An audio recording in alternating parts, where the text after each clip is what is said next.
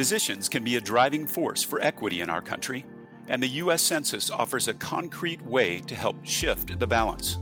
I think it is really important for physicians to use their role as a trusted voice um, with their patients and their community to, to really help get the word out.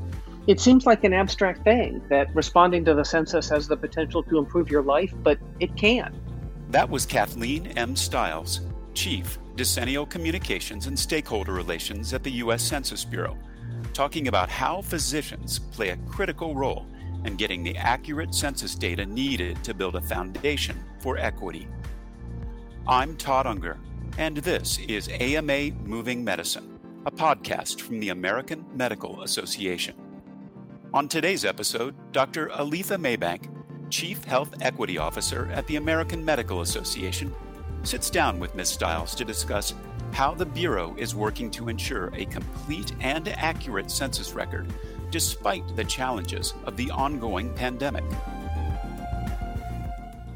So as you were sharing, you know, where people can access information, what I think about, you know, and and the call to kind of, you know, say that we can go to the internet and websites, I think about the health equity context. So health equity meaning, you know, ensuring that everyone has the conditions, resources, opportunities, and power to achieve optimal health, and it is now, um, you know, a, a leading driver for the work that we do at the AMA and for many folks across the country.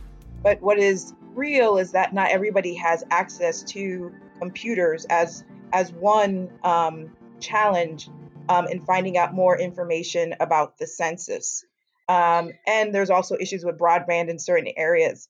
And so I, I really want to start talking about now at this point, you know, how are we supporting communities across this country that have been made vulnerable um, over time based on structures and policies that have been put in place um, how are we supporting them? And, and let me be more specific in what I mean from communities. So I'm referring to communities of color, so Black, Latinos, um, Native Americans, Asian Americans, um, who are have not always been part of the power structure in very representative ways, as well as those who identify as LGBTQ, the disabled, um, as well. And I just want to have more of a conversation of how are we supporting um, folks who may not have access to computers also are underrepresented. What is the message and what are the, the, the materials that we are giving to folks in those communities?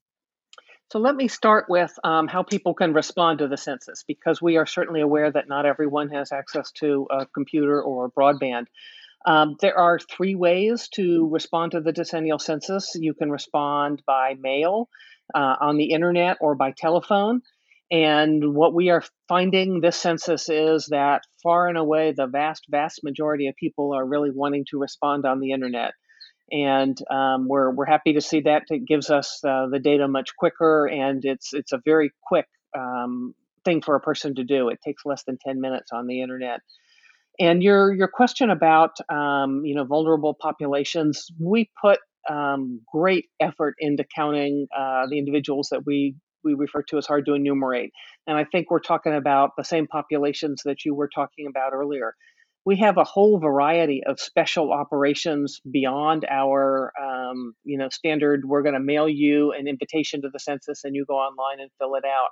We have special uh, operations to enumerate people who live in group living situations, whether those are prisons or college dormitories or nursing homes or what have you. We have special operations to enumerate the homeless population, special operations to enumerate transient populations, those who are living in campgrounds and RV parks.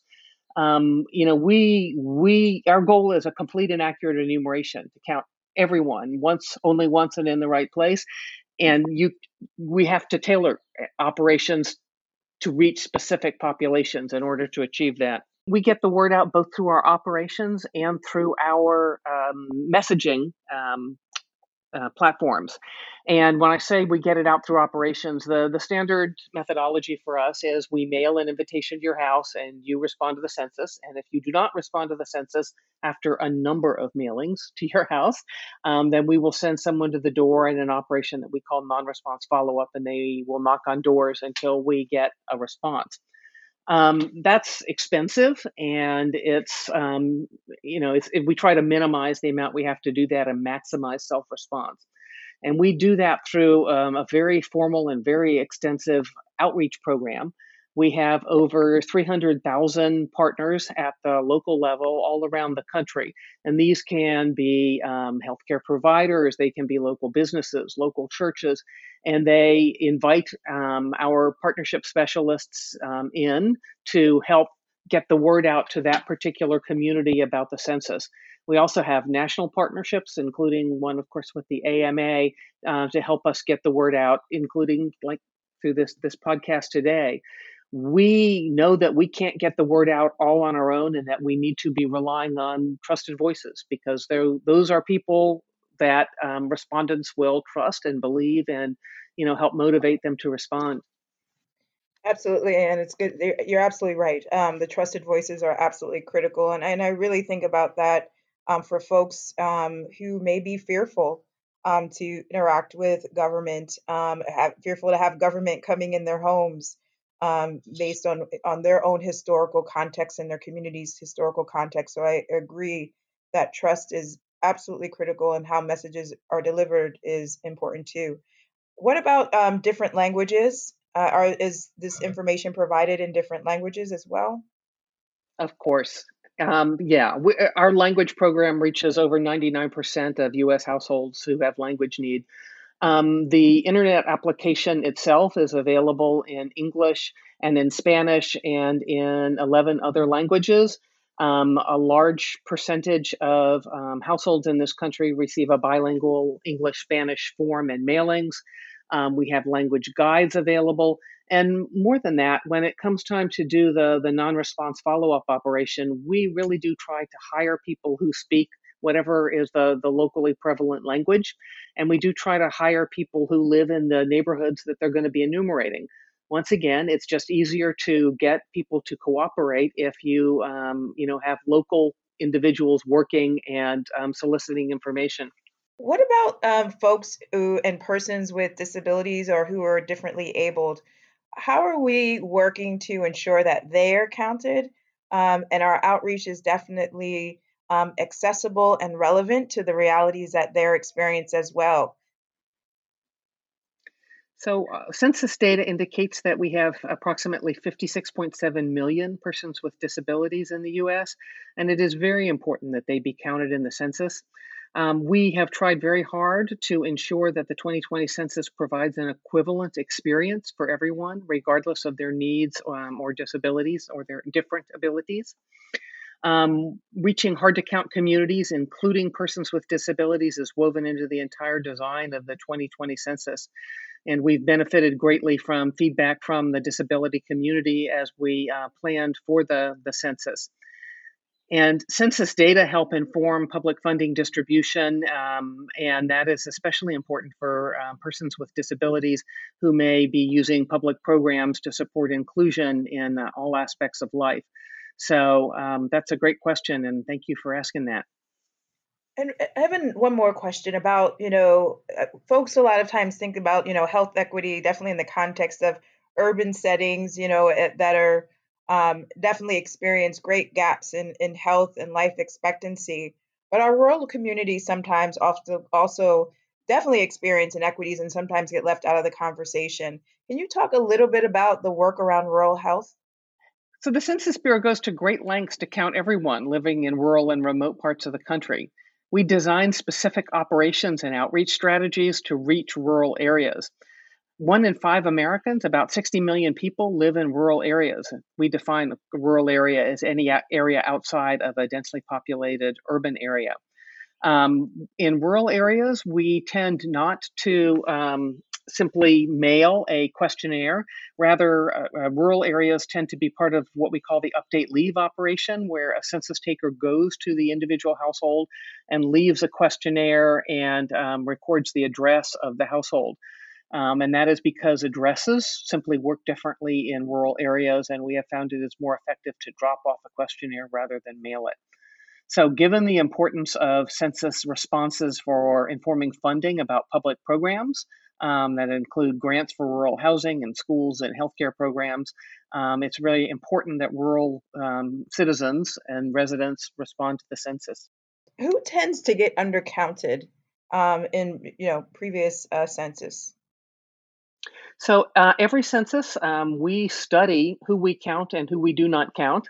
Um, and we do that by conducting a post enumeration survey after the census, from which we estimate who got missed and who got overcounted. And in past censuses, um, when we have been measuring this, um, undercounted populations are people of color, um, African American, Hispanic, Asian, um, Native Americans. Um, and uh, younger people tend to be undercounted. We have historically had an undercount of children under the age of five, and we're taking uh, additional steps and have new programs in the census to try to uh, to deal with the issue of um, undercount of young children. Do you see a role uh, for physicians or healthcare system to reach um, folks who have been undercounted in the past that you've just mentioned? People of color, children, I think it is really important for physicians to use their role as a trusted voice um, with their patients and their community to, to really help get the word out. It seems like an abstract thing that responding to the census has the potential to improve your life, but it can. Many people know, you know, the census is there, it exists, but it's it's it's not it's not built into an understanding of the importance of it in education just overall outside of medicine but just education overall and and it's and then i'm sure there are reasons behind this. It's not something that's totally visible either um, during non-census times. So you know any way that we're able to help support you know elevating that that message um, we're definitely going to look into figuring out how can we better do that um, and, and support those realities. We appreciate that. You know, the census is about money and power when you get down to it, and uh, you know, the the more um, complete and accurate of account we have, the the better a job that we as a nation can do. And I think that's an important part of the message. It's about money and power and getting money and power to equitably across the country. I mean, we talk about that in equity, and that the root of the conversation is who has power and who doesn't have power, and that's ultimately connected to to money and and political power. But if folks don't have power, and that's why I said initially in the definition of equity, you have to have the conditions, the resources, as well as the power um, in order to really achieve optimal health. And if you're not counted, unfortunately, um, in this country, you know, it, it decreases the power um, and the advocacy um, to get resources distributed e- equally and, and equitably across this country.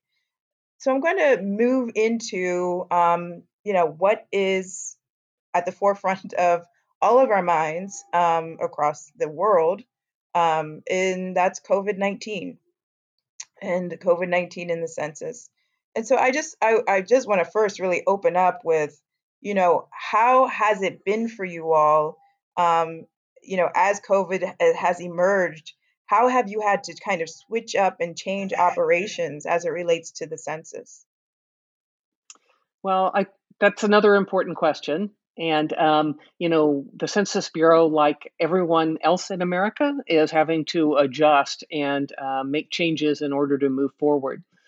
So we mailed out our um, initial questionnaires, uh, I'm sorry, our initial invitations. Those arrived in most homes uh, beginning on, I think it is the, the 12th of March which is just about the time that um, many um, states were starting to send people to work from home.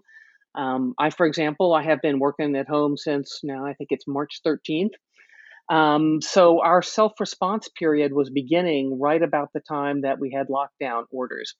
So um, we were starting field operations. We were in the process of ramping up. We are, you know, the the nation's largest peacetime mobilization is how we like to refer to it. Um, we had made job offers to over 600,000 individuals. And then um, we have had to announce various suspensions of operations because of the, the health emergency that we're in now. We announced a two week pause in operations on March 18th. And then we announced a second two week pause in operations on March 28th. Um, and the situation really is changing day to day. and we will continue to um, pause as we need to in order to protect the health and safety of, you know, first and foremost our workers, and second and beyond that the American public. So, how do you think then that this will impact the public and the people who are taking the census? Have you gotten um, direct feedback from from folks on on kind of questions and challenges that they have at this time? So, the most direct feedback we have is watching our response rate people who are getting their questionnaires are or their their invitations are responding in the fashion that we had hoped they would. The last two days have been particularly good for us.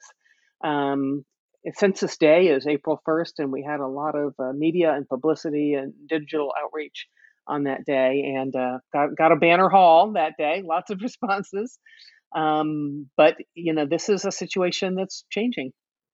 Absolutely. And so, do you all have and I would imagine so. You know, are, are folks kind of organized and kind of coordinating and and thinking through how um, will the census uh, team and folks reach those historically who have been hard to count, um, and and how the complexities of, of COVID may exacerbate all of this. Well, our approach is we'd we'd like to be able to execute on the operations that we'd planned. Um, and we we still have you know great hope that that's going to be able to happen in a timely fashion uh, later this spring. Okay, all right. So we're kind of waiting right now to to see what happens um, with COVID, basically.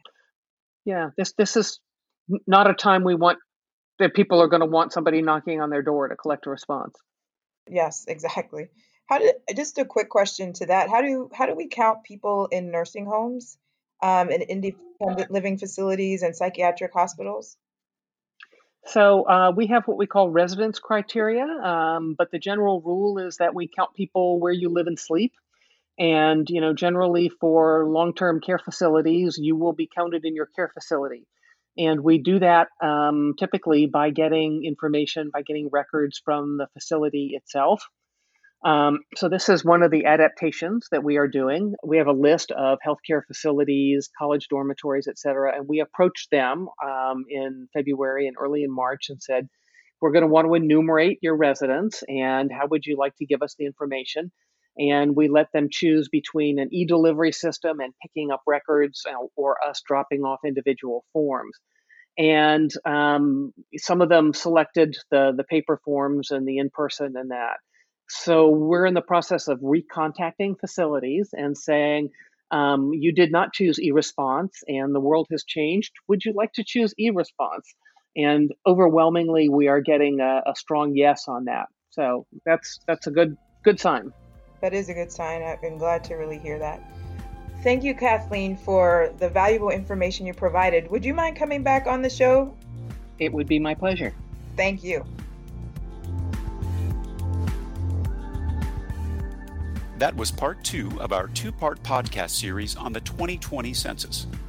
I'm Todd Unger, and this is Moving Medicine, a podcast by the American Medical Association. For more information and updates on how COVID 19 is affecting census collection, you can visit the official website at 2020census.gov.